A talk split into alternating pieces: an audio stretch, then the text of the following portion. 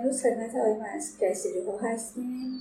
عضو هیئت علمی دانشگاه صنعتی کبیر دانشگاه مهندسی پلیمر برن آقای مهندسی ها بر مجموعه ما در گروه رسانه بسکار و ایران پلیمر یک فرد بسیار ویژه هستن. برای اینکه این گروه رسانه اصولا وجودش رو با کمک ها و حمایت های آقای مهندس کسیده هست. زمانی که در واقع هیچ کدوم از گردانندگان اولیه رسبار امکان عکس مجوز برای انتشار مجله رو نداشتن.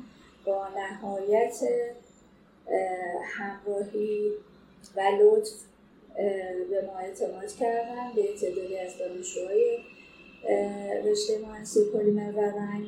در مقاطع مختلف تحصیلی که فقط علاقمند بودن این کار مطبوعاتی انجام بدن قبول کردن و کارهای قانونی انتشار این مجلات رو که الان در قالب بسکار و پوشنگ منتشر میشه انجام دادن بنابراین ما همیشه در این گروه رسانه‌ای خودمون رو وامدار ایشون دونستیم. اما از طرف دیگه به هر حال کسانی که در این رشته با ایشون آشنا هستن می‌دونن که بسیار شیرین و شیوا صحبت می‌کنن و بسیار شیرین و شیوا هم البته می‌نویسن.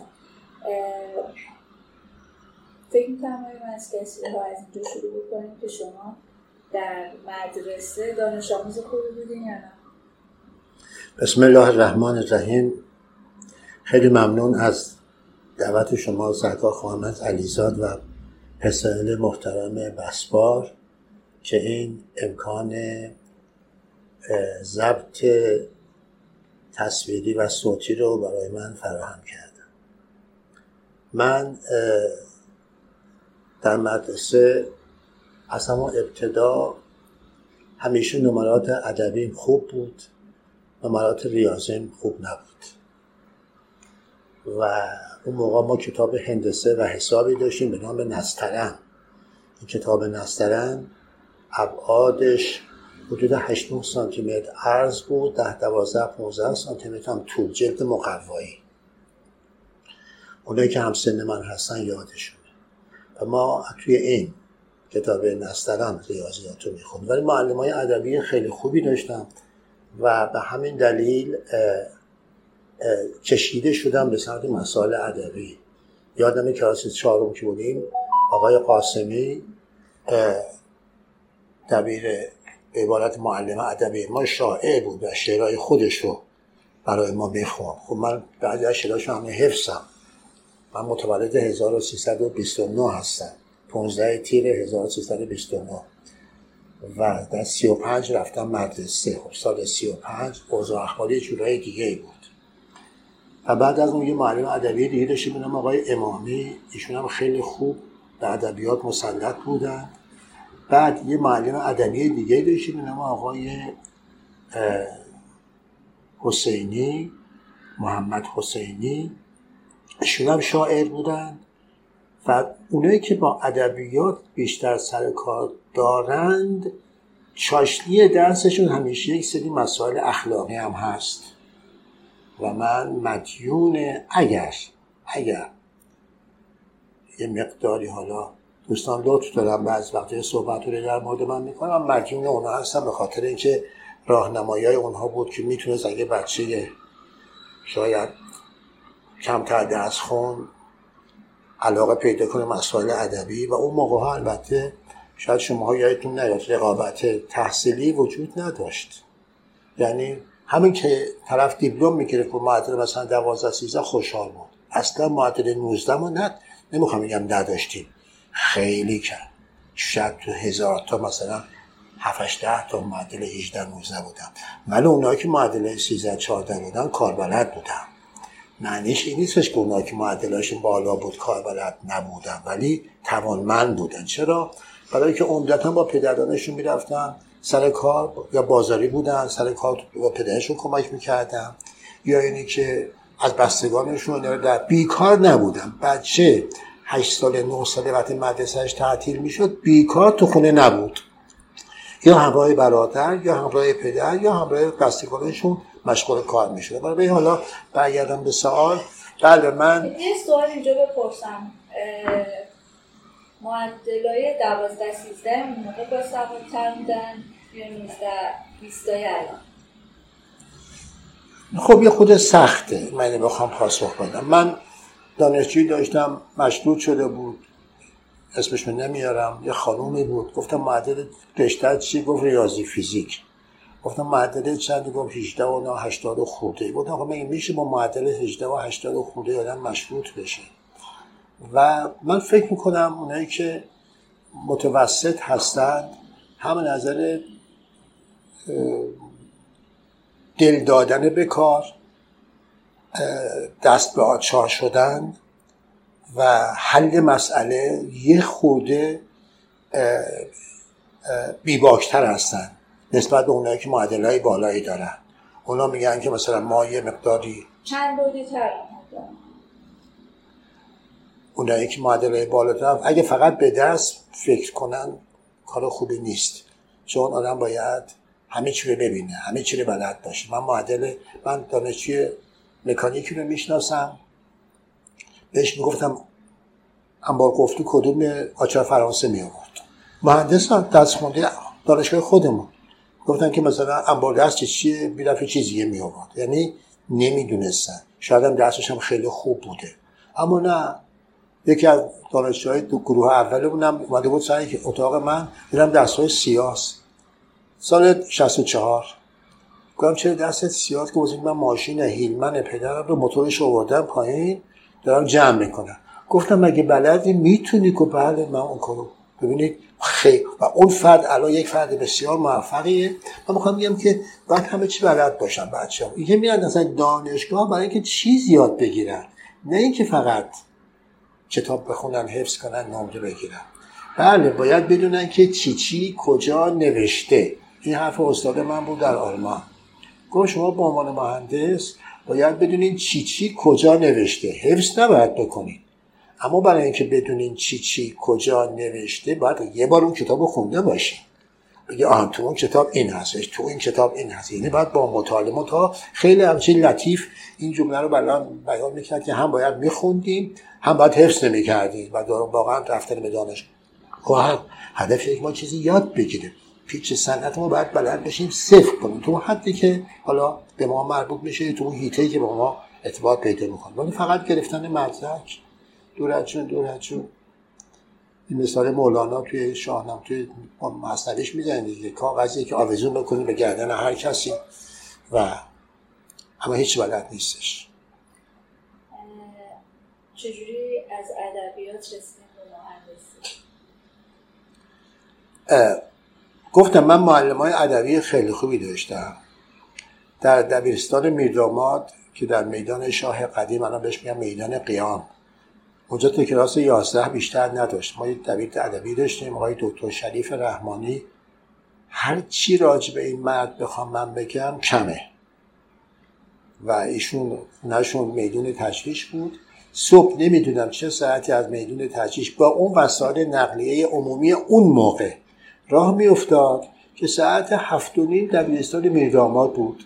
اول تو خیابون ری. درست نزدیک بهش می‌گفتن گارد ماشین ایستگاه ماشین دودی که می‌گفتن تش اونجا بودش. و ایشون یک بار ندیدم توی کلاس ادبیاتش به کسی بگه فارسی رو بخون. از اول فارسی که می‌شد ای نام تو بهترین سرآغاز بی نام تو نامه کی کنم باز؟ این رو از اول خودش می‌خوند تا آخر کتاب. و تقریبا یه فروردین هم که میشه کتاب تمام بود. از آخر فروردین تا اون دو ماهی که وقت داشتیم تا اواخر اون خورداد کلیله و دمنه و گلستان باز ما می‌خوند. و دیکته هامون عمدتا اکلیله و دمنه بود. بچه های خوب همیشه نمره هاشون 13 14 بود. بچه های بعد دیگه اصلا دیگه قابل ذکر نیستن. اینی که وزن مسائل ادبی خیلی بسمن تعیین کننده بود. بعدش در دبیرستان مروی من دیپلمامو گرفتم. خیلی متاسفم که از کنم که دبیرستان مروی امروز شده حوزه علمیه. دبیرستان مروی که دبیرستان های شاخص ایران بود مثل دارالفنون. اینا نبد جای دیگه می‌تونستن حوزه علمیه درست کنن ولی چرا مروی رو انتقال کردن؟ دو تا دبیر داشتیم یکی که دبیر شیمی که تقریبا از اینجا شروع میشه مسائل فنی من. دبیر شیمی به نام آقای فروتن. خدا انشالله که اگر فوت کردم بیاموزه ایشونه و اگر هستن که حفظشون کنه. ایشون به قدری جزوات زیبایی رو واسه من واسه ما می‌گفتن که من جزوات شیمی ایشون رو دادم به بچه های باجناقم بعد دادم به بچه های خودم. بچه های خودم هر گفتن که دبیر ما اینجوری درس نمیده. و اون آقای فرود و جزوات من هنوز دارم. این کتابچه هستش.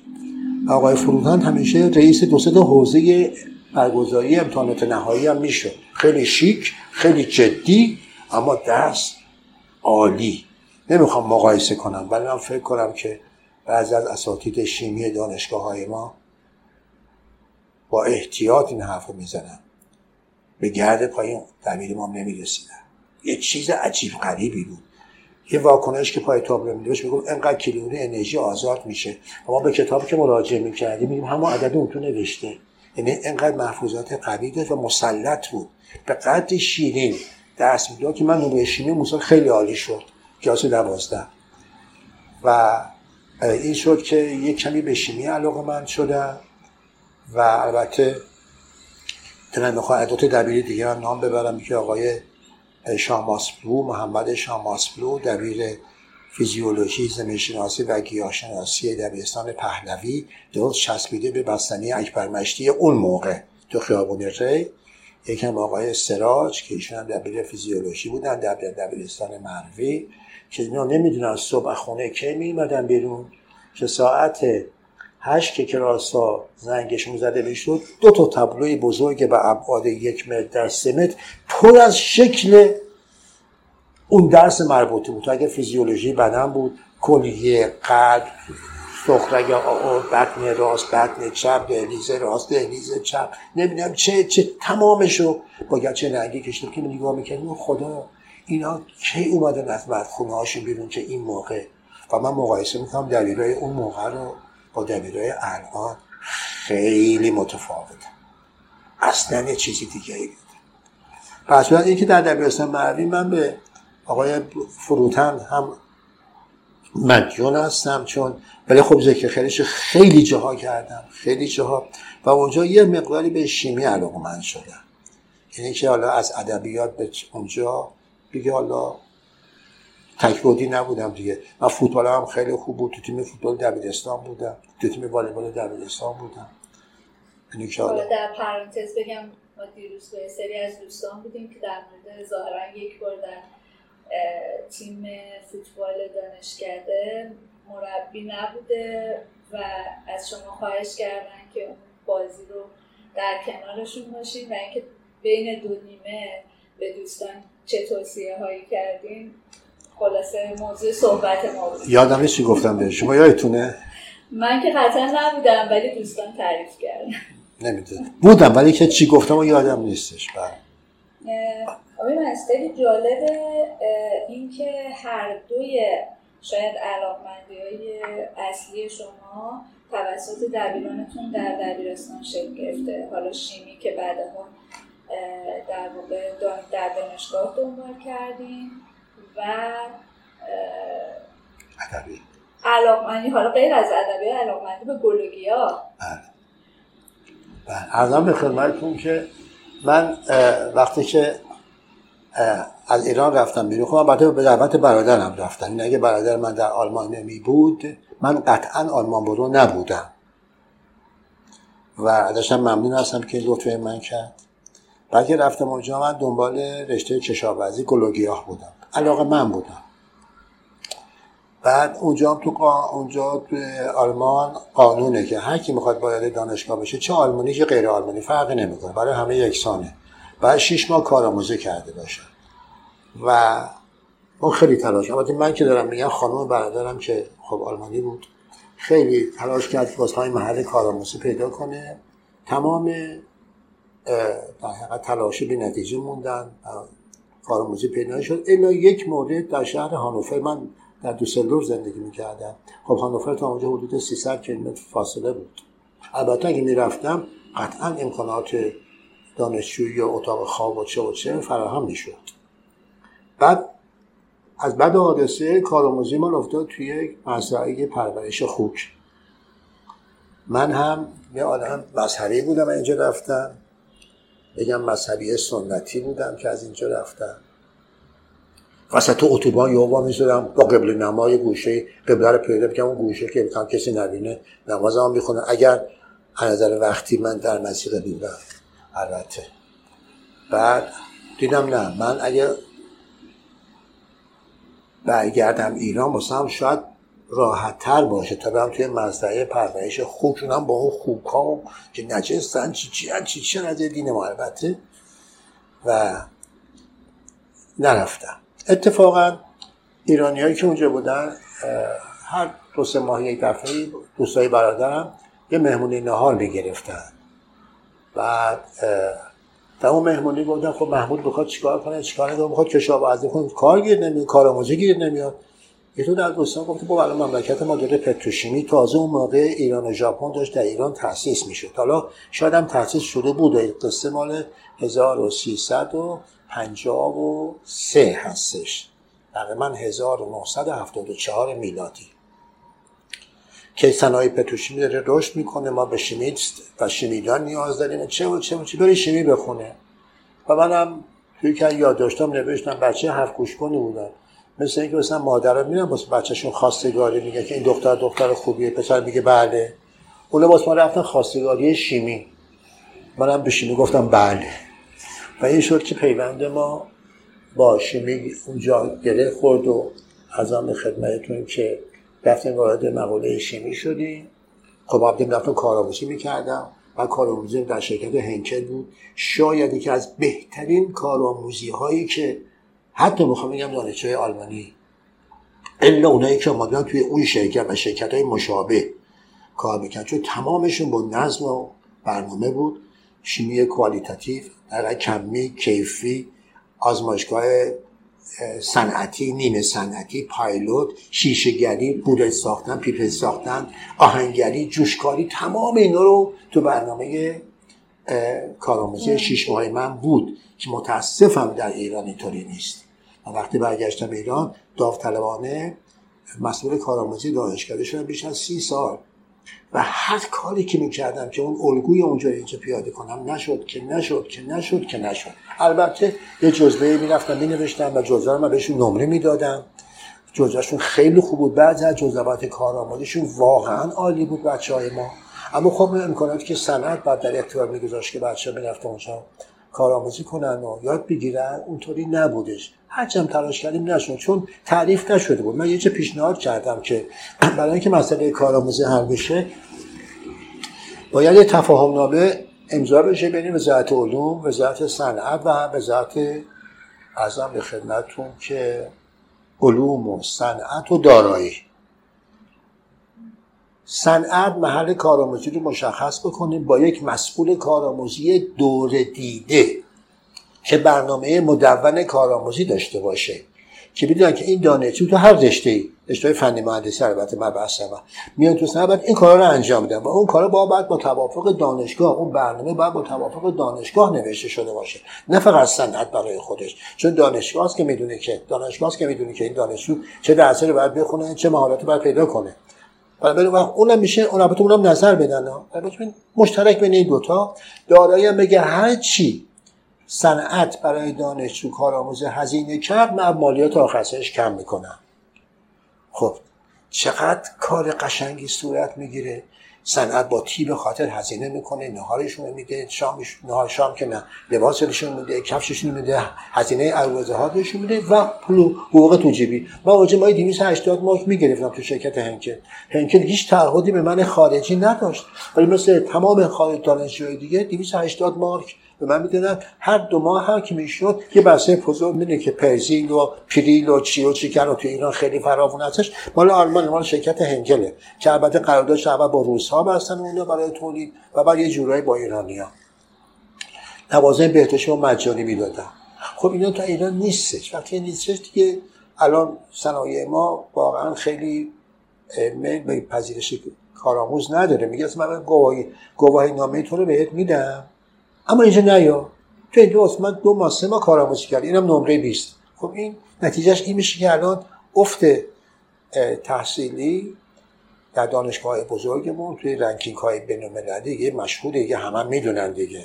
دانشگاه مثل شریف 39 پله سقوط کرده. دانشگاه امیرکبی 28 پله سقوط کرده. ما دیده میشیم آخه. کارهای ما دیده میشه. خودمون ممکنه مثل کپک سرمون رو بکنیم توی برف. فکر کنیم که کسی ما رو نمی‌بینه ولی همه ما رو می‌بینن. ما داریم ارزیابی میشیم. تو رشته های مختلف همونطور که تو فوتبال ارزیابی میشیم که دو پله میریم بالا یا دو پله بیایم پایین از علمی هم همینجور هستش. بنابراین کارآموزی خیلی تعیین کننده بود. برای من تو شرکت هنکه و بعدم رفتم سمت شیمی درس بخونم. حالا داستان شیمی و رنگ داستان دیگه هستش که حالا بعد خدمتتون عرض کنم. کارآموزی چقدر کمک کرد که باز شما به شیمی نزدیکتر بشید. خیلی خیلی. یعنی مثل یک مهندس رو روپوش سفید تنها می‌کردیم سر کلاس میشستیم. من بودم و دو تا ایرانی دیگه و دو تا یونانی خارجی و 14 15 تا خانم آقای آلمانی. و استاد پای تابلو درس می‌داد و هر کس می‌رفت پشت میز خودش. برای هر کسی میز جداگونه ای بود. لوازم آزمایشگاه جداگونه آزمایشگاهی جداگونه ای بود مواد شیمیایی جداگونه ای بود. هر کسی باید خودش کارش انجام میده. و بعد گزارش هم مینوشته می‌دادی. و بعد اون ارزیابی می‌کنه من دو تا دو جلد کتابچه بزرگ کلوفت هنوز دارم. و دستگاهی که اونجا باش کار همه با نقاشی کشم استاد معلم خیلی گفت خودت با دست کشید گفتم برای هم که داشتم علم می‌کردم اینجا اینا رو. با خودکار کشیدم اینا. به من نمره ویژه داد واسه شیمی. اونجا تو گفت خیلی با سلیقه این کارو کردی اینا. چون هر کاری که هم دوست داشته باشه جونش هم حاضر واسش بده. انجام بده. بعد که کارآموزیم تموم شد بعد می‌رفتیم برای ثبت نام دانشگاه. خوشبختانه من دیگه مدرک کارآموزی رو داشت داشتم. زبانم هنوز خیلی قوی نبود. من به محض اینکه رفتم آلمان تو دو تا کلاس موازی رفتم برای زبان خوندم اینجا تو پرانتز بگم بعد نیستش که ای کاش همیشه به خودم همیشه مقایسه می‌کنم دیگه میگم ای کاش مثلا اینجا منجوری می‌شد. یه مدارسی در آلمان هست به نام فولکس شوله اونایی که آلمان رفتن می‌دونن. Volks یعنی ملت. فولکس واگن هم همینجا میاد ماشین فولکس میگیم فولکس واگن فولکس واگن Wagen یعنی ماشین Volks یعنی, یعنی ماشین ملت. Volksschule یعنی مدرسه ملت. به عبارت مدرسه ملی مثلا. توی مدرسه ملی همه چی درس میدن. هر کشوری که هر اگه کسی متقاضی زبان ترکی باشه عربی باشه اسپانیایی باشه پرتغالی باشه انگلیسی باشه کانادایی باشه نمی کانادایی که حالا اکسنت دارن اونا چیز دارن لهجه دارن. ژاپنی باشه. معلمش پیدا می‌کنن که اون فرد اونجا اون زبان رو بره بخونه. آشپزی داره خیاطی داره کارهای هنری داره کارهای دستی داره و بعدم بازدیدهای صنعتی. این بازدیدهای صنعتی تو ایران جاش خالیه که دبیرستانی های ما رو ببرن بازدیدهای صنعتی. ببرن یه نیروگاه رو ببینن. ببرن یک مجتمع پتروشیمی رو ببینن. ببرن یه کارخونه رنگسازی رو ببینن. ببرنش به کارخونه فولاد مبارکه شبیه اون کارخونه حالا آلیاژی فلزی هر چی از نزدیک ببینن. یه پالایشگاه رو برن ببینن. و اون آخرای هفته ده ماه که 15 ماه می‌گرفتن دم مدرسه جمع شدن و با این اتوبوس ما می‌رفتیم تو اون شرکت. یه پذیرایی می‌شدیم. تمام موجود به ما نشون می‌دیدن. یادم نمیاد که من از شرکت آب فاضلاب به استان شهر دوسلدورف تمام این جانب البته برادر من زحمت کشته من بردن. من بلد نبودم که. وقتی رفتیم تو شرکت آب فاضلاب گفتن که فاضلاب این شهر تالا و شهرهای دیگه البته. تالا چندین بار مصرف شده. دو مرتبه تصفیه شده خوردن. بعضی از اینا که ما باور که ما فاضلاب خودمون رو خوردیم. بله خوردیم. چون اونجا حوزچه های موازی درست می‌کردن. از انتهای یک حوزچه آب وارد می‌شد. از بالاش خارج می‌شد. دو مرتبه شب همین زگزگی دیگه بالا پایینی متا در هر حوزچه مواد شیمیایی بهش اضافه می‌کردن. اکسیژن فراوون می‌دادن. اکسیژن ده می‌کردن. مواد منعقد کننده که مواد جامدش منعقد بشه جمع بشه بیزی کف. از اون ته ته آب خالص میمد رو مهندسی که اینجا آب فاضل آب داشت توضیح می‌داد از اونجا با لیوان آب و همونجاش می‌خورد. من که اونجا مثلا ما مسلمان بودیم ما مثلا بود نجسه آب که چی چی قشنگ قرد قرد قرد خوش میگه آب تصفیه شد. و این آب خوشما تو خونه هاتون هم می‌خورید خب واسه من خیلی مهم بود که چقدر علم در اون موقع در 1974 75 اون موقع ها پیشرفت کرده بوده در اونجاها که اینجور آب رو هدر نمی‌دادن صرفه جویی در حفظ آب تازه کشوری مثل آلمان که این همه بارون داره که کمتر کشور توی آسیا هست که همچین شرایطی داشته باشه. ولی اون موقع آب تصفیه می‌کردن و خب شیمی همه شیمی بود. تمام این شیمی بود. من گفتم که اگه بخوام برم شیمی بخونم میرم برای تصفیه آب و فاضلاب چون این واقعا کشور ما بهش نیاز داره.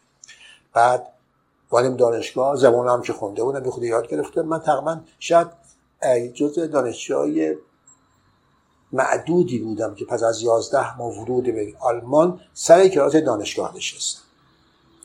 چون بقیه که میپرسیدم من گفتم ما دو سال اومدیم ما دو سال نیم اومدیم ما اینا. منتها در اونجا دیپلماشون سیزده ساله است در آلمان اینجا دوازده ساله بود. و بعد یه سال می‌رفتیم کالج. و رفتیم کالج. ولی خب استادای کالج ما بعضا هم استادایی بودن. بعضی هاشون البته نه همشون که در دانشگاه به ما درس می‌دادن. تو کالج هم دیگه مکمل آنچه که ما تو کارآموزی یاد گرفته بودیم. اونجا یاد گرفتیم که آماده آماده به قول انگلیسی فیت فیت وارد زمستر اول دانشگاه می‌شد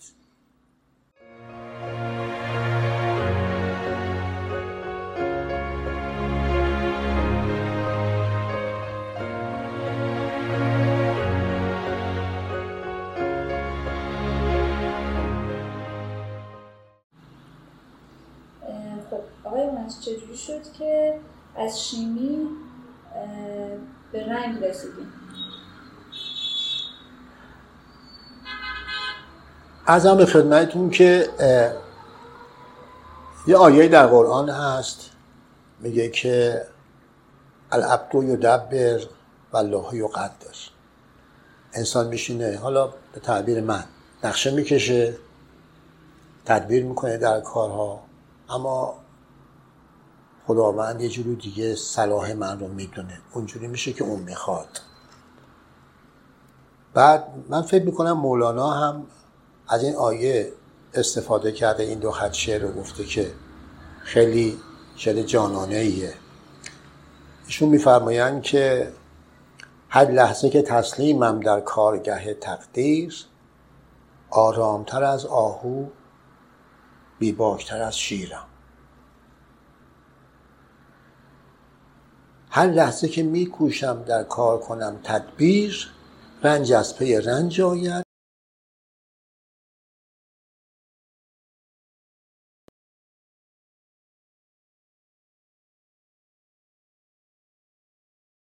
صلاح آدم همه اونه. بنابراین پافشاری های زیاد و اصرار در اینکه من حتما می‌خوام مثلا این ماشین رو بخرم یا حتما می‌خوام این خونه رو بخرم یا حتما می‌خوام مثلا با یه جوان ازدواج کنم حالا چه به سر چه دختر فرق نمی‌کنه که می‌خواد نمیشه. یه چیزایی ما نمی‌تونیم. عقل ما جامعه همه مسائل کائنات نیست. یه ذره ای ما می‌تونیم از اینها من داشتم در راهروی دانشکدهمون راه می‌رفتم.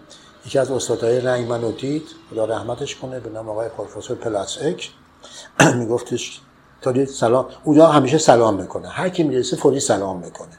که کوچیکتری یا بزرگتری هم من ریش سفیدم و تو موسیا هست. اینجوری هستن. نیم گوتن تاگ گوتن تاگ گفتش که شما ایرانی هستی حالا خب معلوم بود ما ایرانی هستیم چون موی سیاه ما موقع موی زیادی داشتن. و چشم هم که اینجوری نبود. مثل کره و ژاپنی ما تو ژاپنی هم داشتیم کره هم داشتیم. معلوم بود که بنابراین ما قسمت آسیای جنوب غربی هستن. و احتمالا اکسنت ما لحجه ما میفهمیدن که ما یونانی وقتی آلمانی حرف زدن همشون نوک زبونی حرف زدن. اگه بگم ممکنه بعدشون بیاد. مثل آقای علی دایی مثلا. ولی چند بقیه نه. ایشون آقای علی من ناراحت نشه. راجع این مسئله که گفتن. خیلی نوک زبونی حرف می‌زنن منم گاهی اوقات خیلی جلو عوضی می‌کنم. به هر تقدیر گفتن که برای من ایرانی هستم. گفت چی می‌خونی؟ گفتم شیمی می‌خونم. گفتش که نمی‌خوای رنگ بخونی؟ من نمی‌دونستم چی باید بگم. گفت وقت دادی؟ گفتم که بله. گفت می‌خوای یه قهوه با هم بخوریم؟ استاد به من دانشجو یه قهوه با هم بخوریم. تو ایران اصلا سابقه نداری همچه چیز شما تو کسی به چای دعوت کرد تو اتاقش نه والا. ولی من بعضی ها دعوت کردم. نه حتما که در اتاق شما چای خوردیم ولی بعد رفتم تو اتاقش نشستم و بعد کی اومدی از یه خود ساله کلی کرد و بعدم گواله الان می‌دونی که کشور شما داره پتروشیمی می‌زنه و به مواد پلیمری خیلی نیاز دارید. شما و آینده پلیمر خیلی درخشان هستش. من خودم رشتم پلیمری هستش. در شرکت کوچکی کار می‌کردم و آخه قانون در آلمان که استادای دانشگاه باید حتما در کنار مدارکی که برای استخدام میدن به دانشگاه پنج سال کار صنعتی کرده باشن. چیزی که تو ایران متاسفانه متاسفانه دیده نمیشه. یعنی فردی که فارغ التحصیل میشه فردا سر کلاس درس میده و این بسیار بسیار بده. من اهانت نمی‌خوام خدای نکرده بکنه ما بسیار بچه های تیز و باهوش و خوبی ما داریم. ولی دید صنعتی بچه های ما ندارن بنابراین شما وقت سعی کلاس که میریم ممکنه توی جزبه درس بدن. اما نه که واقعا این اتفاق تو صنعت چجوری داره میفته و اون مشکل چجوری اینجا حل می‌کنن نمی‌دونم. بنابراین موجب پنج سال کار صنعتی می‌کردن تا استخدام دانشگاه بشن. به همین دلیل ارتباط صنعت و دانشگاه به محض ورود اون استاد به دانشگاه شکل می گرفت چون با صنعت خودش رابطهش داشته از قبل. و این باز خلایی هستش که در دانشگاه های صنعتی ما وجود داره. دانشگاه امیر کبیر. و خب دانشگاه امیر کبیر. ولی وقتی میشه دانشگاه صنعتی امیر کبیر یا دانشگاه صنعتی شریف یا دانشگاه صنعتی اصفهان یعنی باید صنعت در اونجا پایگاه داشته باشه. و ارتباطات صنعتی باید قوی باشن بین دو طرف بین صنعت. ولی خب نیست. بعد تقدیر گفتش که رشته رنگ اینجوریه اینجوریه. خلاصه ما رو متقاعد کرد. یعنی پیشنهاد می‌کرد که اینطوری. منم مثل همون خواستگاری که واسه من رفتن شیمیری واسه من خواستگاری کردن. این آقای پروفسور پلاتس که خدا بیاموزم اسم دقیقش هم بود آرنو پلاتس اک تو اون کتاب من نوشتم اسمشو. برای من رشته رنگ خواستگاری کردم گفتم که باشه می‌خونم. گفت جدی؟ گفتم بله. گفتش که خب درخواست بنویس گفتم بلد نیستم. خب به آلمانی بعد قشنگ می نوشتی که گفت من می نویسم اون درخواست نوشت اسم من پرسید دقیقا و درخواست حالا خطش می‌خوام بخونم نمی‌تونم بخونم. گفتم آقای پروفسور این من این چی این چی نوشت؟ این چی کلمه چی خلاصه؟ اصلا تو کمک کرد من با دست خودم باید با دست خودم می نوشتم و با خودکار نوشتم و امضا کردم و گفت بده من. که خودم میرم واسه درسته. بعد رفته تو سنای دانشگاه اوج مطرح کرده بود و خاطر تغییر رشته شیمی برن. و هفت بریزم دو هفته طول کشید. یه روز من دید توی راه راه کسی رو هرستشن گلوک ونش تبریک بهتون بگم گفتم چی شده؟ گفت موافقت کردم. دیگه ما از اون دوستان اومدیم وارد رشته رنگ شدیم و شروع کردیم به رشته به تحصیل در رشته رنگ. البته در اون موقع یک دانشگاه دیگر به نام دانشگاه پادربورن که نزدیک هانوفر بود اون هم رشته رنگ تدریس می‌کرد. ولی مال ما قدیمی ترین رشته دانشکده رنگ. اگر بگم جهان اقراق نیست ولی قطعا قدیمی ترین دانشکده رنگ اروپا بود و هست. الان نزدیک 150 سال شاید هم بیشتر از عمرش میگذره. چون یه کتابی که ناد چاپ کرده بودن که سال 78 79 به من داده بودن. نوشته بود 100 سال. الان 50 سال به خوبی گذشته دیگه. بعد البته الان در شهرهای دیگه من لایپزیگ هم یه گرایش رنگ داره اسلینگن هم گرایش رنگ داره. ولی اولین مرکز تحقیقات رنگ هم در آلمان در اشتوتگارت. بنا نهاده شد. اونجا مرکز تحقیقاتش هنوز هستش. مجله لاکون فاربای آلمان که الان نزدیک 160 سال از عمرش داره. می‌خوام بگم که همه اینا بالای سال 50 سال از عمرش میره. خواست ما وارد رشته رنگ شدیم. ببخشید از ولی یکی از شگفتی های ما در اون گروه اولیه انتشار بسپار دقیقا همین مجله بود و سابقه انتشارش. یعنی ما داشتیم تلاش می‌کردیم مجله دانشجویی رو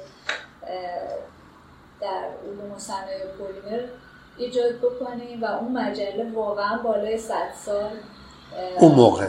اون موقع بله. قدمت داشت و منتشر میشه و اون مجله می‌دونی که شما خواهش می‌کنم. اون مجله در اون مقطع زمانی دهه 80 نزدیک به 6 هزار تا در نزدیک به 6 هزار تا من چون بعضیش نگاه می‌کردم چاپ می‌شد و به تمام کره زمین فرستاده می‌شد. آمریکای جنوبی آسیای جنوبی شرقی آمریکا کانادا و کل اروپا.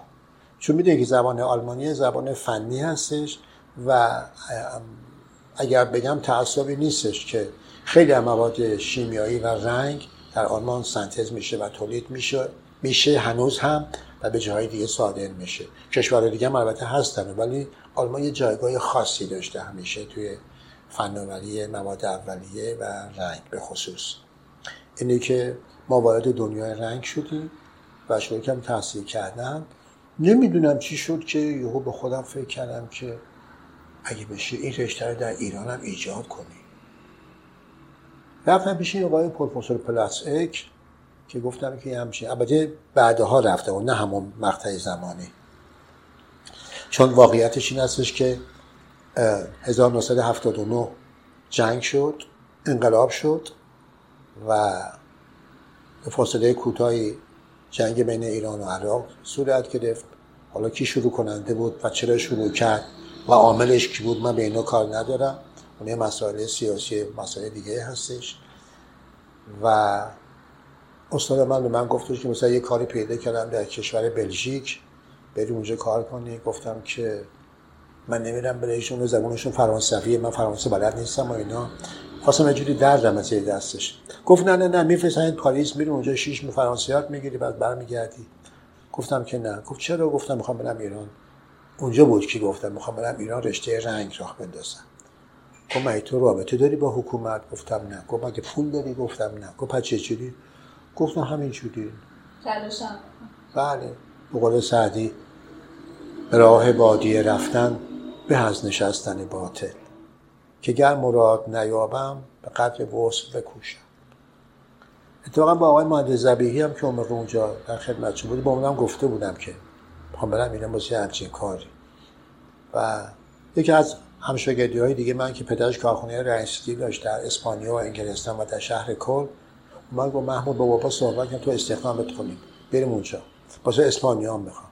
منم به شوخی بهش گفتم که اگه بخوای بری اسپانیا باید به من بدی آب و هوا بدی. چون اسپانیای حدود 45 سال پیشتر با الان خیلی فرق می‌کرد. واقعا فرق می‌کرد. گفت نه اونا همش از نظر قانون درسته با اینا. گفتم به من فکر کنم خلاص فکر میگم گفتم نه نمی گفت چرا؟ من با بابا صحبت گفتم نه من نمیام اونجا. از شرکت دگوستان به دعوتنامه واسه من اومده بود که برم دگوسته تو فرانکفورت کار کنم. اونم واسه نامه. آن گفتم یه هفته بیا اینجا به هزینه ما اینجا باش نگاه کن اگه دوست داشتی بمون اگه دوست نداشتی برگرد برو.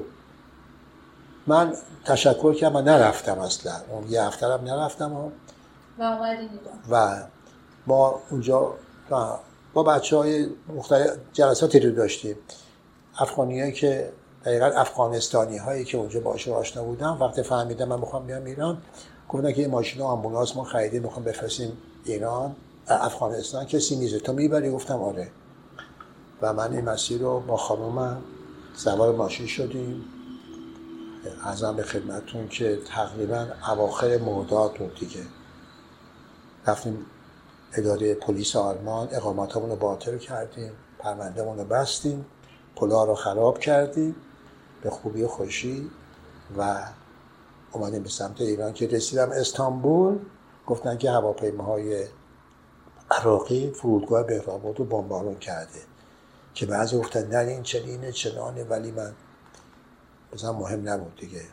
چون قرار بود بیام و تصمیم گرفت بودم بیام اومدم ایران. دوستانی که پادکست رو گوش می‌کنن فکر می‌کنم که بهتر با توجه به محدودیت هایی که ما در زمان پادکست هم داریم پیشنهاد می‌کنم که صحبت های آقای ها رو در کتاب کارستان در خصوص ایجاد رشته رنگ در کشور بخونن و ببینن که این اتفاق چطور افتاده و چطور آقای ها در کنار سایر دوستان کمک کردن و در واقع مؤسس رشته مهندسی رنگ در کشور بودن. بنابراین اگه اجازه بدیم ما از این یک مرحله عبور می‌کنیم و می‌رسیم به این نقطه که به نظر شما دانشگاه های ما از زمانی که شما اومدین ایران احتمالا همزمان با در واقع داستان تعطیلی دانشگاه ها بوده و دوباره دانشگاه ها با مدیریت های جدید و سیلابس های جدید و مسائل جدیدی شکل گرفتن آغاز به کار کردن و به هر حال شما الان یک دوره طولانی الان بازنشسته هستیم دیگه.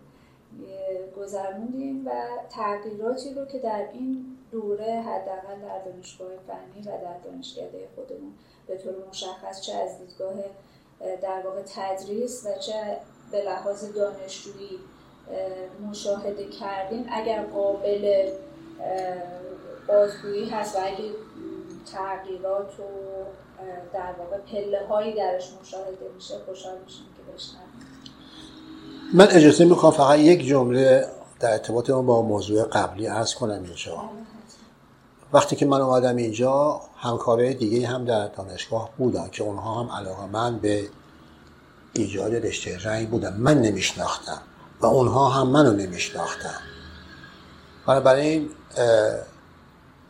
پس از دو سه ماهی که من دانش در دانشگاه مستقل شدم در دانشکده معدن اون موقع که الان خرابش کردن به دانشکده نساجی اون موقع رفتم و اونجا با همکارایی که بودن آقای دکتر مرادیان و آقای دکتر حاجی شریفی آشنا شدیم و آقای مهد زبیی هم که از آلمان بعد از من اومده بودن و دست به دست هم دادیم و این کار شد. این کار مشارکت همه عزیزان بود که منتها اونا در دلشون یه همچین نیتی رو داشتن. در ایران از کی من نمی‌دونم. من هم در دلم یه همچین نیتی رو داشتم در آلمان و وقتی که اومدم اینجا خوشبختانه این اتفاق میمون رخ داد و این رشته تصویب شد. از اونها هم برسه به خاطر زحمتشون با تشکر می‌کنیم. و اما ورود من به دانشگاه امیر کبیر همزمان بود با انقلاب فرهنگی. من همیشه خودم سوال می‌کنم که دستاوردهای انقلاب فرهنگی چی بود؟ چرا بی خود؟ نسه که به سه سال دانشگاه تعطیل شدن بچه ها از تحصیل محروم شدن و بسیاری از بهترین دانشجوهایی که داشتن تدریس می‌کردن در جبهه پرپر شدند که دنیا به خودش دیگه چهره اون دانشجوهای عزیز رو نخواهد دید. و بعدم که دانشگاه باز شدند با تعدادشون نبودند و شاید تو هم جلسات اولیه‌ای که در بالاخره سال 63 64 62 بازگشایی شد دیگه دانشگاه ها 59 که من وارد ایران شدم دانشگاه بسته بودن. در یکی از جلساتشون گفتن که آره یه سهمیه برای خانواده شهدا می‌خوایم در نظر بگیریم که بچه هاشون میان درس بخونن. همه افراد که یادم نی کیا بودن؟ گفتم بله تنها مخالفشون هم من بودم. گفتم نه. دانشگاه جای سهمیه دادن به این و اون نیست. اونها عزیزانی هستن که حق بسیار بسیار بزرگی گردن ما دارن. جایگاهشون بالای سر همه ما هست. ولی سرنوشت علم رو با این مسائل گره نزنید. اون یه چیزی دیگه است اون یه چیزی دیگه است. بعضی هاشون ترشگویی کردن.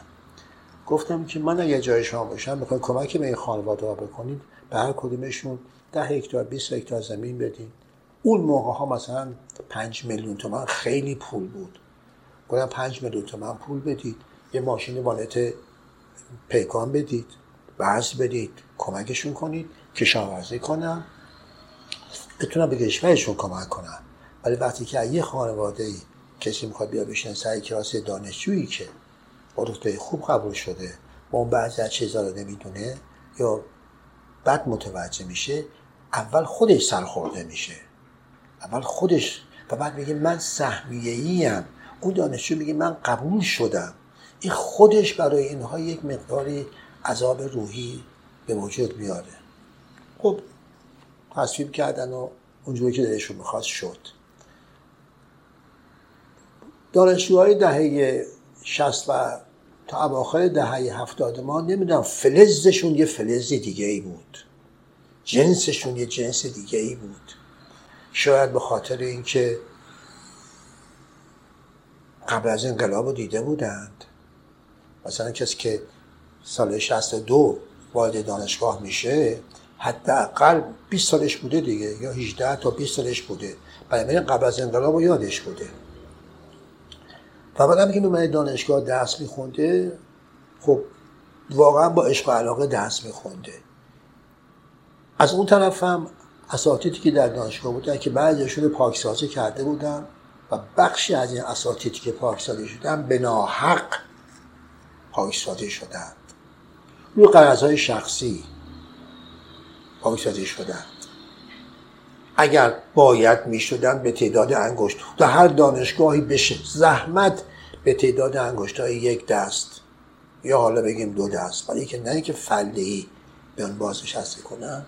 همکاران رو. و اون موقع من یادمه تو دانشگاه دانشکده های مختلف. اون البته امیرکبیر انستیتو بود. دانشکده نداشتش. بعدا دانشکده شده شد دانشگاه امیرکبیر.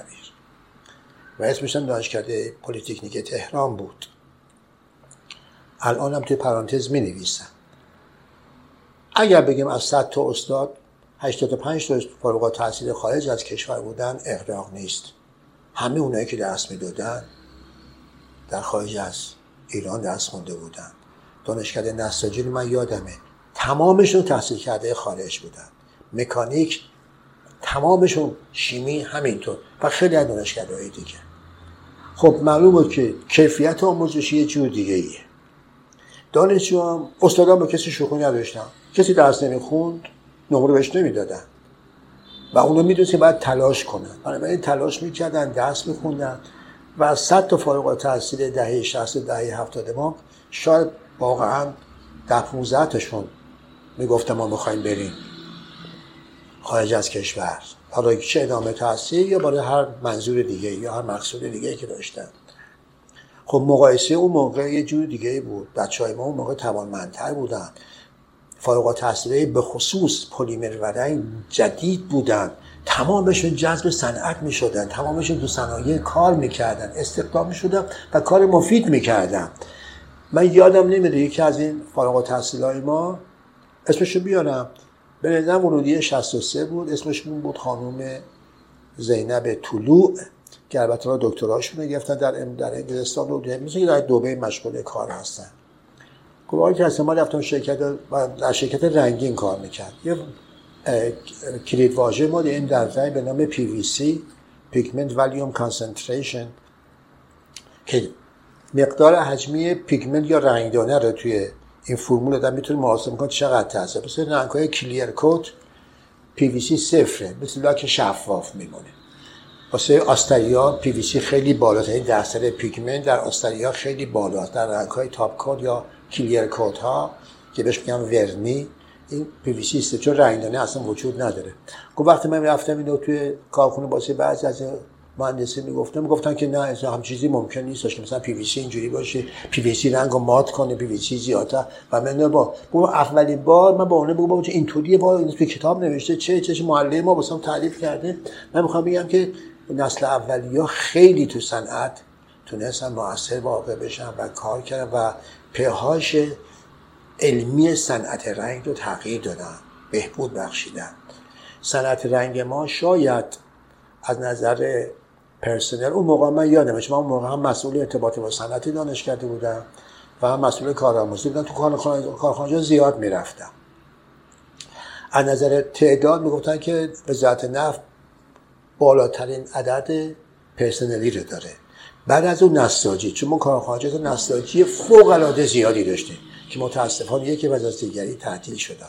البته همون پوشاک فعال هست ولی کارخانجات نساجی دهه 60 ما محصولاتشون با دانمارک و هلند و آلمان و فرانسه صادر می‌شده ایران پوپلین یکی از اون شرکت بود که الان نمی‌دونم زباله دونی شده اونجا انبار چی چی شده نمی‌دونم در رشت.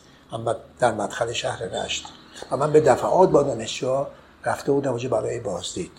با پذیرایی خیلی خوب با اتاقای خیلی خوب. این آلمانی ها اتاق واسه پذیرایی دانشجو واسه پرسنلش و و و.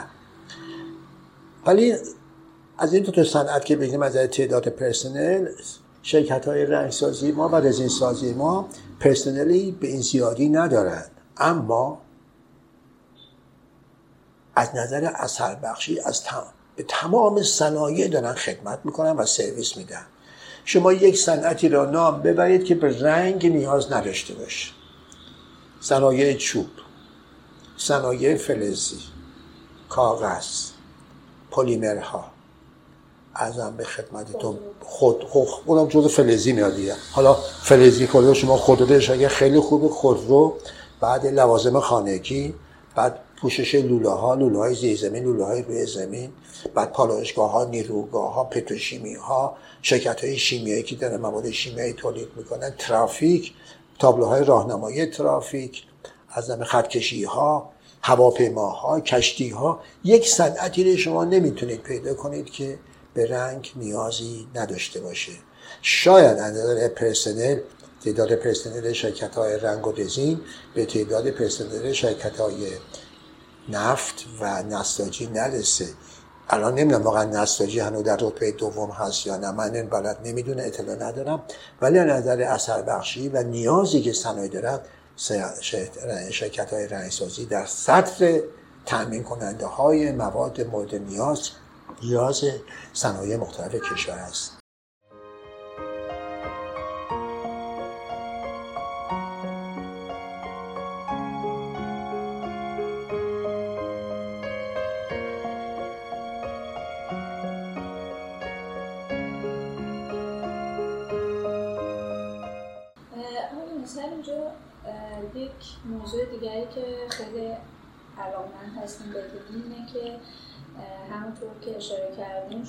ابتدا که وارد دانشگاه شدیم حالا حداقل از دید ما دانشجوهای این رشته هم ارتباط بسیار خوبی با صنایع این بخش داشتیم و خیلی از دانشجو به هر حال به واسطه خود شما در این کارخانه ها یا کارآموزی گذروندن یا بعد مشغول کار شدن. اون زمان که دیگه الان ازش بیش از چهل سال میگذره فکر می‌کنم صنعت رنگ و رزین ما چگونه بود؟ چه به لحاظ کیفی و چه به لحاظ تعداد؟ و بعدا فارغ و تحصیل ما چه اثری روی توسعه و رشد این صنعت داشتن؟ و فکر می‌کنیم که امروز اون رشد و توسعه همچنان ادامه داره یا نه؟ وقتی شما من یک سالی رو می‌پرسید من در صدم ثانیه برمیگردم به سال قبلی که آیا سالات قبلی درست و کامل جواب دادم نه؟ شما مقایسه کمی کفی دانشگاه ما رو می‌کردید بله،. اون موقع من گفتم. الان دانشجوهای ما متاسفانه انگیزه درس خونده رو. دست دادند. خیلی علاقه من نیستن.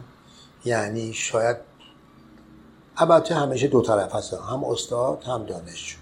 گفت حرف معلم و زمزمه محبتی. جمعه به مکتب آورد. جمعه به مکتب آورد. طفل گریز پای را. شرایط عمومی کشور شرایط بسیار بدیه. و چون بده کسی درش نمی‌خواد تو این شرایط بد زندگی کنه. من البته شخصا موافق این تصمیم نیستم. من میگم ما یه مادری داریم. بعد مادرمون رو دوست داشته باشیم. مادرمون دوست نداره بچهش از پیشش بره. مادرمون زحمت ما رو کشیده. ما هر جا که میگیم میگیم مادر ما ایرانه. ما ایرانی هستیم. مادر ما چشمش به دست ماست که چه گلی سرش می‌زنیم. در این شرایط سخت نباید رهاش کنیم و بریم. باید بمونیم اینجا. اما از اون طرف هم میگه من مادرم رو دوست دارم. مادر من تو قلب منه. ولی من اگر اینجا بمونم به این مادرم شاید اون کمکی که در خارج از ایران می‌تونم بکنم در اینجا نتونم بکنم. یکی از اینایی که مثلا اسم ایران رو پر آوازه کرد این عزیز ریاضیدانی بود که در امریکا سرطان گرفت و مرد. من البته یه خود مشکوکم همیشه به بعضی از اتفاقاتی که میفته من میگم ایشونو پاکسازیش کردند. خانم میزخانی رو دکتر میزخانی رو پاکسازی نخواستم باشه. نه حتی اگر به پیشرفت علم ریاضی در امریکا هم کمک می‌کرد دست هایی که در پس پرده هستن نظر من اینجور هستن. نمی‌خوام بگم من ندم صاحبه با ولی که من مشکوکم به بعضی از اتفاقاتی که میفته خب این اسم ایران رو پرآوازه کرد در عنوان دنیا. که این ایرانی اومده اینجا چه چه چه و بعدم ولی با وجود بر این مادره میگه که من می‌خوام پسرم دخترم پیش من باشی تو. من نمی‌خوام افتخاراتی که تو کسب می‌کنه یه جای دیگه صرف بشه. ولی اینطوری شده. الان دانشجوی ما انگیزه خوبی ندارن علاقه به موندن ندارن دلشون می‌خواد برن. اونا فهمیدن که چه لوبت های والایی رو دارن دعوت می‌کنن به قول سعدی ای ایران. مال سعدی نی البته. اون سرود مال ایران که ای ایران ای مرز پر گوهر ای خاک از سرچشمه هنر. اینا هنرن اینا گوهرهای ایرانی هستن که به وسیله کشورهای غربی دارن یکی یکی جذب میشن و اینها بی کشور خودمون نسبت به این مسائل متاسفانه بی تفاوته. شایدم میگه هرچی اینو برن ما راحتتریم. ما ما آدمای قشری راحتتر می‌تونیم کنار بیایم و اینها رو به هر جوری که دلمون می‌خواد هدایتشون کنیم. آها این مسئله که حالا ازش بگذریم از آمار به نظرم همیشه به افراد برای تحلیل و بررسی ایده میده. همونجور که شما اشاره کردیم شاید یک زمانی عدد 80 تا 85 درصد اساتید دانشگاه رو که در خارج از کشور تحصیل کرده بودن برگشته بودن و دانشگاه های ما رو در واقع راهبری کردن اشاره کردیم. الان باید ببینیم که چند درصد دانشجوهای ما بلافاصله بعد از لیسانس یعنی دوره ای که براشون در واقع امکانات فراهم میشه و هزینه میشه و ساخته میشن برای اینکه بتونن برای کشور مفید فایده واقع بشن بعد از اون مقطع و همینطور در مقاطع تکمیلی ما چند درصدشون از کشور خارج میشن و این همونطور که میفرمایید حالا غیر از مباحث مربوط به بحث اقتصادی حتما دلایل اجتماعی داره بله. و بله. خودم شخصا معتقدم که حتی اگر از نظر اقتصادی هم بتونیم جوابگو باشیم که الان نیستیم حتما مسائل اجتماعی اجازه نمیده که اینها در کشور من در سوالتونه که یادم نرفته با که در ارتباط با وضعیت صنعت رنگ و رژیم کشور که چه جوری هست چه تحقیقاتی می‌کنن چقدر چه جوری بوده چه جوری اونو من یادمه. ولی من می‌خوام دو تا نکته بهش اشاره کنم. یک زمانی که جنگ جهانی دوم تمام شد کشور آلمان به شدت به نیروی کارگر مرد نیاز داشت و چون رضا هم با هیتلر رسما نه ولی پیمانی داشت که همکاری می‌کرد باهاش از ترکیه و چنگ یونان و ایتالیا آلمان درخواست کمک درخواست نیرو کرد و از ایران که ایران رضا گفت نه من به ایرانی ها اجازه نمیدم برن در کشور کارگری کنن. ایرانی ها نرفتن. ترکیه رفت. من یه مثال از ترکیه می‌خوام بزنم یه مثال از چین می‌خوام بزنم. تمام کارگرایی که در بعد از جنگ جهانی دوم رفتن در آلمان طبق یه قراردادی و کاری در داستانش مفصله. بعد تو این کتابا بگردیم بخونید که چه بهش می‌گفتن گاست آربایتر گاست آربایتر یعنی مهمان کارگر. این مهمان های کارگر بعد چهار سال کار می‌کردن برمیگشتن به کشور خودشون. بعد دو مرتبه درخواست می‌دادن که اگر پذیرفته میشن میبادن برای ادامه کار. منتها چون در کارخانجات آلمان کار کردن ابتداعا باید دوره آموزشی اینها طی کنن سه ماه چهار ماه یاد بگیرن. کارخونه ها اعتراض کردن. یعنی چی چهار سال؟ ما اینقدر داریم هزینه می‌کنیم واسه اینا چیزی هم میگه بعد نمی‌تونی. و یواشا این چهار سال بعدش شد مادام العمر شد کاری ندارم.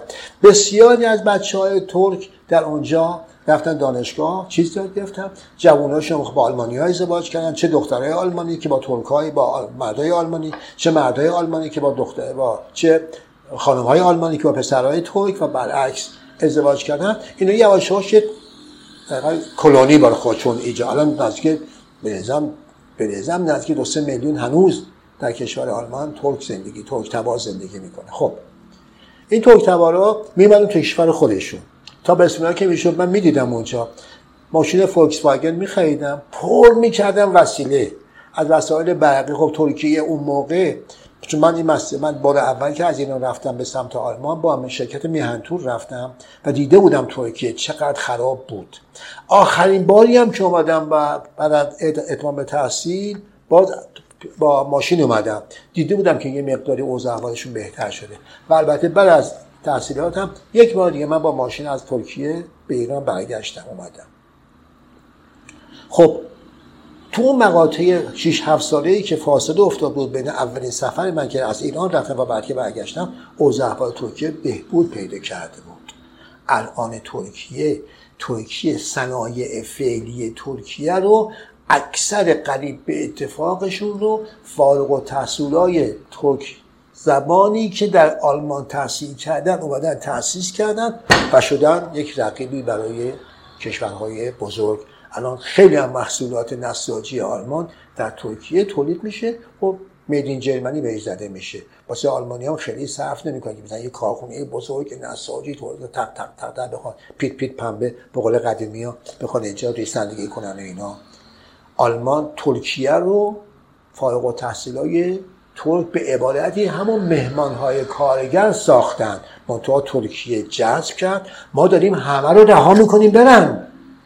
همه رو اون داره میاره. ما داریم میگیم برو. خب این تفاوتش میشه شما نیا کنید تمام محصولات نساجی ایرانی ما اکثر قریب اتفاقشون دیگه مثلا میشه مال کشور کره و چین و ترک و این ترکیه رو فارغ و تحصیل ساخت که متاسفم این حرف بزنم که مسئولین کشور ما قد فارغ و تحصیلانشون رو نمی‌دونن و اینها میرن در کشورهای دیگه شروع می‌کنن به کار کردن و منشأ خیر خیلی میشن برای کشورهای دیگه. این یه مثال.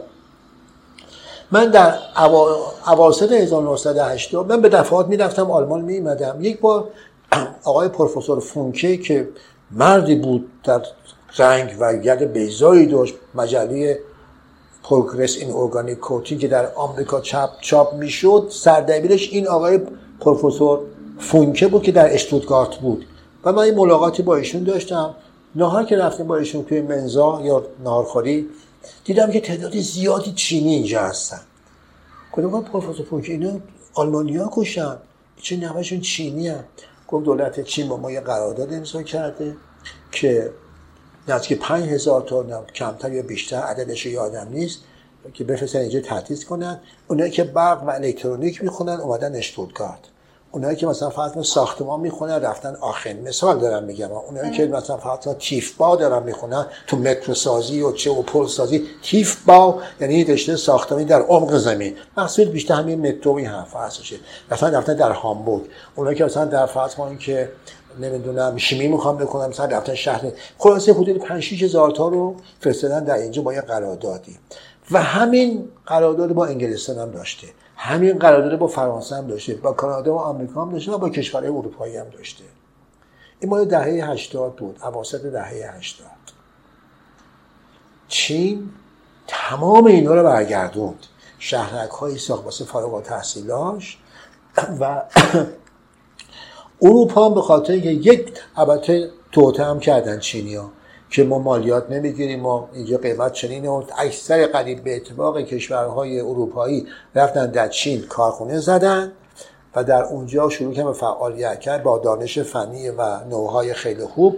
چینیایی تحصیل کردم که در کشورهای مختلف تحصیل کرده بودن اونجا حاضر بودن. اینا به قول ما قاپیدن. بعد این مسئله به وجود آورده به نام کرونا بود. البته این مسئله به کرونا خیلی ارتباط پیدا نمی‌کنه. ولی کرونا هم یک بازی سیاسی بود که در چین با کمک آمریکا کرونا رو یک ویروس دستات بود که آمریکا با چین مشترکاً ساخته. حالا داستانش مفصله. که چقدر دارو بفروشن و, و خیلی چیزایی دیگه. و بعد وقتی همه اروپایی چین رو ترک کردن رفتن چینی ها شدن خودشون. الان موشک می‌سازن. از شیر مرغ به قول قدیمی ها بگید تو جون آدمی زاد. در چین داره تولید میشه. در سر سی کشور سرمایه گذاری کردن برای تولید. ما چی کار کردیم؟ هم استادای قدیمیمون رو پاکسازی کردیم هم فارغ تحصیل خوب میداریم فل به فل رها می‌کنی برن. و هی بگیم پیشرفت پیشرفت پیشرفت. کدوم پیشرفت؟ پس ما نمی‌بینیم این پیشرفت آخه اگر فردا تو مسائل نظامی پیشرفت هستش این مثل انسانی بود که یه درس داره یه درس طبیعی یه درس هم داره 15 سال. فقط یه عضوش روش کرده. مغزش روش نکرده چشمش نابینه ازش شنوایی گوش داره دهانش غذا رو نمی‌تونه کلمات طرف زبانش نمی‌تونه کلمات تلفظ کنه. دندون نداره. قلبش خوب کار نمی‌تونه قلبش درست کار کنه. فقط دستش درازه. این دست دراز تو یه رشته است. ما باید همه بدنمون رشد بکنه. تو تمام صنایع. بزرگترین خیانتی هم که به نظر من کشور ایران کرد به صنعتگران ما میگه صنایع ملی اعلام کردن. اوایل انقلاب. بسیاری از اون صنایع ما نه بدهی داشتن نه با سواک زمان خودش رو همکاری می‌کردن نه کوچکترین بدهی بانکی داشتن نه از هیچ نه, نه و نه کسی ازشون ناراضی بود. همه رو ملی کردن و تمام صنعتگرای ما رو در بدر کردن کما که الان دارن فارغ التحصیلای ما رو در بدر می‌کنن. شما چه انتظاری داری؟ شکوفایی تو چه رشته ای کجا؟ خوب بنابراین این دو تا مثال رو که از های آلمانی مهمونای کارگر آلمانی ترکیه رو ساختن و اون فارغ التحصیلایی که فرستاده بودن برای چینیا فرستاده تو کشورهای مختلف جهان اونجا رفتن و برگشتن به چین خودشون در اون شهرک های خیلی قشنگی که ساختن برای فارغ التحصیلا و اونها چین رو ساختن. چین داشتن و مدیریتی که می‌خواد کشورش رشد بکنه. و این با البته زحمت داره. و من فکر می‌کنم که اگر الان واقعا یک همچین ندایی در دنیا پخش بشه که ما می‌خوایم چنینی چنان بکنیم اکثر قریب اتفاق ایرانی ها باز برمیگرد تو دامن مادرشون. مادرشون رو دوست دارن می‌خوام بیان پیش مادرشون باشه. آقا نمی‌خوام. خدا شاهد خیلی هم که اونجا زندگی می‌کنن جسمشون اونجاست. روحشون تو ایرانه. این مورد و اما در مورد سوال که فرمودید من با افتخار این حرف رو می‌زنم که مدیریت های مثبت چون خوشبختانه همشون تقریبا همشون بخش خصوصی هستن و دنبال نوآوری هستن و دنبال پیشرفت. اون تفکر مثبت مدیران عزیز ما در صنعت رنگ و اون نیروی متخصص فارغ و تحصیل دانشگاه دست به دست هم دادن. چون من همیشه گفتم نیروی متخصص و سرمایه دو بازوی پیشرفت. نیروی متخصص دانشگاه تعمین کرد. سرمایه که سرمایه دارا به عبارت کارخانه دارای ما داشتن و اینها باعث شدن که خوشبختانه صنعت رنگ ما رشد بکنه. ما در قبل از می‌دونی که حدود میگن حدود سالهای 1318 اولین کارخانه رنگسازی شاید مثلا 16 در ایران تأسیس شد. اون موقع تعداد کارخانجات به تعداد انگشت‌ها یه دست بود بعد یواش یواش زیاد شد. ولی الان کارخانجات ما داریم که در سطح جهان تولیداتشون از نظر کیفی از نظر کیفی واقعا به اندازه تولیدات کشورهای خارجی من یه زمانی مثل که دوستان می‌گفتم مشاور شرکت پخش پروردهای نفتی بودم دهه 60 و به اونا گفته بودم که البته ما از مدت که این طرف اون طرف رفتیم گفتن اینقدر شما از خارج رنگ وارد نکنید. کشور ما رنگ های خوب داره تولید می‌کنه. گفتن نه ما از انگلیس میاریم خلاصه ما متقاعدشون کردیم. نمونه های رو می‌گرفتیم. تو همین دانشکده خودمون تست می‌کردیم و نتیجه آزمایش ها رو به شرکت پخش پخش نفتی می‌دادیم و تایید میشه و اونو میخریدن. صنایع رنگ ما در اواخر دهه 60 و اوایل 70 یک جهش آنچنانی داشت در تولید رنگ های صنعتی که الحمدلله هنوزم ادامه داره. ما در رزین سازی ما تعداد رزین سازمون کم بودن. یادمه که اون موقع شرکت هوخست بود در جاده آبعلی رزین پلیوینیل استات تولید می‌کرد هوموپلیمر و کوپلیمر فقط. شاید بعدا در اصفهان رزین فام البته به فاصله جهت در 15 سالی ولی الان تعداد رزین های صنعتی ما انواع رزین های الکید رزین های ملامین رزین های اکریلیک سیماب رزین مثلا انواع رزین ها تاک رزین انواع رزین و چند شرکت دیگه که هستن در رزین های مختلف مورد نیاز صنعت تامین می‌کنن. پتروشیمی خوزستان خوزستان نه شرکت چرا؟ پتروشیمی خوزستان مثل که رزین اپوکسی تولید می‌کنه داره تولید برای صنعت رنگی کشور ما و جهش من فکر می‌کنم که اینا مقداری توی روابط خارجی مشکل دارند به جهتی که دنیا که دولت ما بحث گمرک واسه رو حل نمی‌کنه بانک مرکزی ما بحث ارز اینا رو تکلیفش رو روشن نمی‌کنه. یه روز هست یه روز نیست یه روز نیمه یه روز نم دولتی یه روز نم 4000 تومانی یه روز پنج واقعا صنعت ما سردرگم الان نمی‌دونه همین هم که واصلا دارن کار می‌کنن بعد دستشون رو بوسید واقعا که اینقدر از زحمت می‌کشن. برای صنعت رنگ ما واقعا از نظر کیفی رشد خیلی خوبی داشته. شما هر رنگی رو می‌خوان تولید می‌کنن میگن. من کسی رو به عنوان یک فرد علمی نظر شما قطعا برای شنونده های این پادکست مهمه؟ یه وقتی هست ما صنعتمون رو نسبت به گذشته خودمون میسنجیم. یک وقتی هست که نسبت به در یک توی فضای داخلی نگاهش می‌کنیم نسبت به چهل سال قبلی وقتی از توی فضای بزرگتر جهانی بهش نگاه می‌کنیم. آیا الگویی که ما در رشد منطقه‌ای داخل کشور داشتیم با رشدی که این صنعت در دنیا داشته قابل قیاس هست؟ اگه این سه تا پارامتری از می‌کنم خدمتتون حل بشه و اون موقع جوابی که من بخوام بدم واقعی تره یکی مسئله گمرکه یکی مسئله ارزه. یکی هم مسئله صادرات و واردات ماست از کشورهای دیگه. اینی که از می‌کنم خدمتتون واقعیه. هیچ شرکت رنگسازی در دنیا بینیاز از مواد اولیه کشورهای دیگه نیست.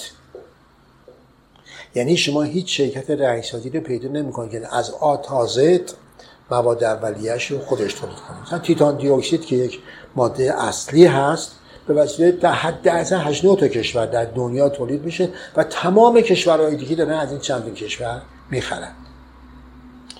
در مورد قسمت اول نسبت به داخل خودمون که مقایسه کنیم صنعت رنگ امروز رو نسبت به چه سال پیش پیشرفت فوق العاده بوده فوق العاده بوده.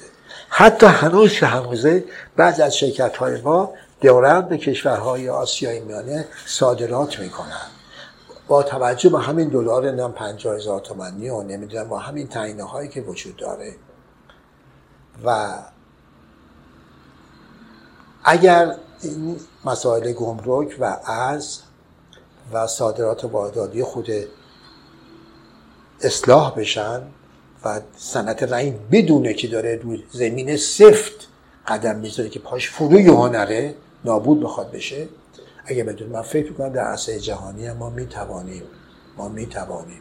چون سکرت دیگه چیزی نمونده الان.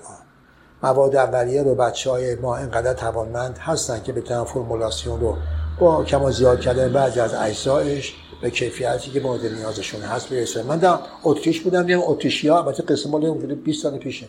بیرون رنگای ایتالیایی کار می‌کنن گفتن چرا یه رنگ سیاه تولید کردن.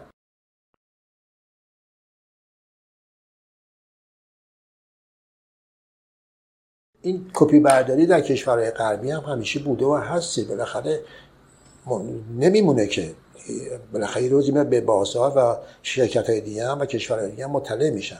الان شما نگاه کنید نمایشگاه رنگ ایران شما نگاه کنید. سالونه جای سوزن انداختن نیست. من نمی‌خوام مقایسه کنم ولی با ایران پلاست هم مقایسه کنید. تعداد شرکت هایی که توی نمایشگاه رنگ و ایران شرکت کم نیستن اینا. اینا فرمایشی تولید نشدن. اونا بعدن احساس نیاز کردن. ما مثبت فکر می‌کنیم ما و من یک خونه با قول من جدول چند تا خونه خالی داشته. تو خونه خالی نشستم. اون داره افزودنی تولید می‌کنه. اون داره نمی‌دونم فرض که رنگ کلیر کود تولید می‌کنه. اون داره رنگ اتومبیل تولید می‌کنه. اون رنگ رنگ کشتی تولید می‌کنه. ما اینا رو وارد می‌کردیم همه رو. الان همشون در ایران تولید میشن. اگر یه مقدار نظر مواد اولیه اینها مشکلاتشون برطرف بشه من فکر کنم که ایران هیچ نیازی به وارد کردن هیچ رنگی برای هیچ صنعتی نداره. اما خب ما گیرگور هم زیاد داریم در اینجا. و ما نمی‌خوایم خودمون هیچ وقت مقایسه کنیم. با آقای خدا فوت کرده آقای خیامی خدا بیامد گفته شما می‌خوای پیکان تولید می‌خوای می‌خوای با BMW مقایسه کنی؟ خودتون گفته بود که نه. من نمی‌خوام مقایسه کنم خدا با BMW ولی می‌خوام در اون جهتی که BMW داره حرکت می‌کنه حرکت کنه. البته کلماتش ممکنه یه خود با کلمات من مقاید باشه. ولی تقریبا مفهومش همه این هستش که من می‌خوام تو اون جهت. ما باید تو جهتی که کشورهای صنعتی دارن رنگ تولید می‌کنند حرکت کنه و نمی‌خوام از اینترنشنال پینت جلو بزنیم از زیگما جلو بزنیم. اونا بازارهای خودشون دارن طلای خودشون دارن. بعضی هر کشوری بازار خودش داره پسته ایران بازار خودش داره خرما بازار خودش داره عراق هم بازار خودش داره. کشورهای دیگه هم همینطور. بنابراین ما نمی‌خوام به قول آلمانی بروتشن رو دست کسی قاب بزنیم که. ما می‌خوام بگیم شما یه بروتشن دارید دون داره نون کوچولو داره ما می نون داریم. شما هم پسته دارید ما هم داریم شما رنگ هم داریم ما هم رنگ داریم ما قیمت دیگه تعیین کننده از کیفیت ما تو قیمت رو دیگه قیمت دلار رو اینا تعیین می‌کنه که شرکت های رنگ سازی ما البته خیلی مهمه خیلی مهمه. شما یه ماده اولیه می‌خوای بخری از خارج بیاری من حتی واسه دانشکده خودمون و وقتی که اون موقع که پروژه می‌دادن بچه ها واقعا حدود یه هفته از خارج ماده درخواست می‌کردیم می‌دادن. الان سه ماه معطل میشه نمیدن. چرا؟ مثلا که روابط خارجی ما بده. ما نتونستیم نتونستیم تنظیم کنیم ارتباطات خودمون رو با جهان. فکر می‌کنم که هر که ما بگیم همونه. اینطوری نیستش. اینطوری نیستش. دوگ بودن خیلی بده. و تفکر دوگماتیسم الان در خیلی از ادارات ما و لایه های حکومتی ما متاسفانه ساری و جاریه و این به ضرر کشوره. ما که همیشه نیستیم که. امیدوارم که در آینده اوضاع بهتر بشه. ولی من دورنمای خوبی رو نمی‌بینم. بسیار خیلی ممنونم از شما از کسی رو برای وقتی که امروز در خواهش می‌کنم. انشاءالله که شنونده های این برنامه پادکست شما سعیشون درد نگرفته باشه و ناامید نشن. ببینید در ناامیدی بسی امید است. پایان شب سیاه سفید است. اینا قبول کنید. و بعدم حافظم که اشاره می‌کنه که صبر و زفر هر دو دوستان قدیمند. در اثر صبر یا بر اثر صبر نوبت زفر آید. همه چی یک شبه به دست نمیاد. یه مقدارم خیشتنداری یه مقداری خیشتنداری صبورم باشیم در کارمون. تصمیمات عاجلانه نگیریم. با منطق حرکت کنیم. یه خود از کنار مشکلات سعی کنیم. عبور بکنیم. و امیدوار هستیم که دولت مردان ما هم از این خواب خرگوشیشون بیدار بشن و بدونن که ایران رو فقط ایرانی ها می‌تونن بسازن. نه آمریکا می‌سازه نه روسیه می‌سازه نه چین می‌سازه نه انگلیس می‌سازه. اونا بیشتر می‌خوان ایران نابود بشه. هر کدوم به دلایل خودشون. چون نه همشون برای منافع خودشون دارن میچنگن هیچ دایه نمی‌تونه اون بچه رو مثل مادر تربیت کنه. و این مادر ما به بچه های خودش نیاز داره. به کسان دیگه که قیم میشن می‌خوان بیان اینجا نیازی نداره. انشاءالله که شما موفق باشید و مجدتون روز به روز پیشرفت بیشتری داشته باشه و به دو زبان بین المللی منتشر بشه و در خیلی از کشورها پخش بشه. زنده باشین. قربان